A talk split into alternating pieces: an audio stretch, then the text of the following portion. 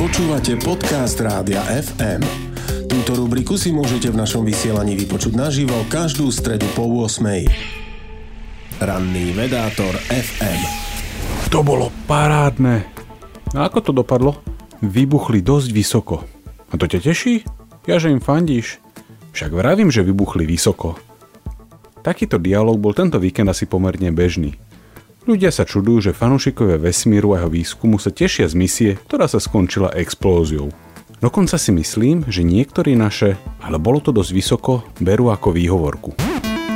Vtip spočíva v tom, že raketová veda je naozaj raketová veda. Všetko je extrémne zložité, od mechaniky cez chémiu až po termodynamiku.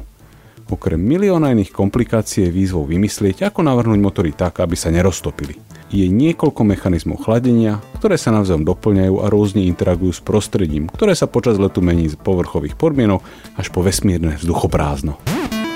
Všetky tieto aspekty sa nedajú naplánovať dopredu rovnako, ako na prvýkrát nenapíšete veľký program, nespustíte medzinárodnú firmu, či nespravíte na prvý strich celovečerný film.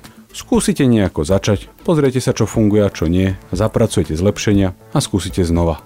Ako sa vraví, fail quickly. Chybujte rýchlo. Najlepšie učiť sa na cudzích chybách, no ak robíte niečo, čo pred vami ešte nikto nerobil, chyby musíte spraviť vy. Preto nie je dôležité sledovať, ako um, dopadol ostatný let. Treba si všimať trend. V roku 2019 sa Starhopper pohupoval sotva meter nad rampou. O 4 roky neskôr už 33 motorov vytláča k nebu najväčšiu, najvyššiu a najsilnejšiu raketu Starship, ako ľudstvo pozná. Zo sotva metra sa za pár rokov stalo 148 km. Kam doletí o rok? Ťažko povedať. Áno, vybuchlo to a zatlieskali sme. A ak vybuchne na budúce, zatlieskame tiež. Teda ak vybuchne vyššie. Per aspera ad astra. Cez obtiaže ku hviezdam. Ranný vedátor FM. Počúvali ste podcast Rádia FM. Stream, živé vysielanie a playlisty nájdete na www.radiofm.sk.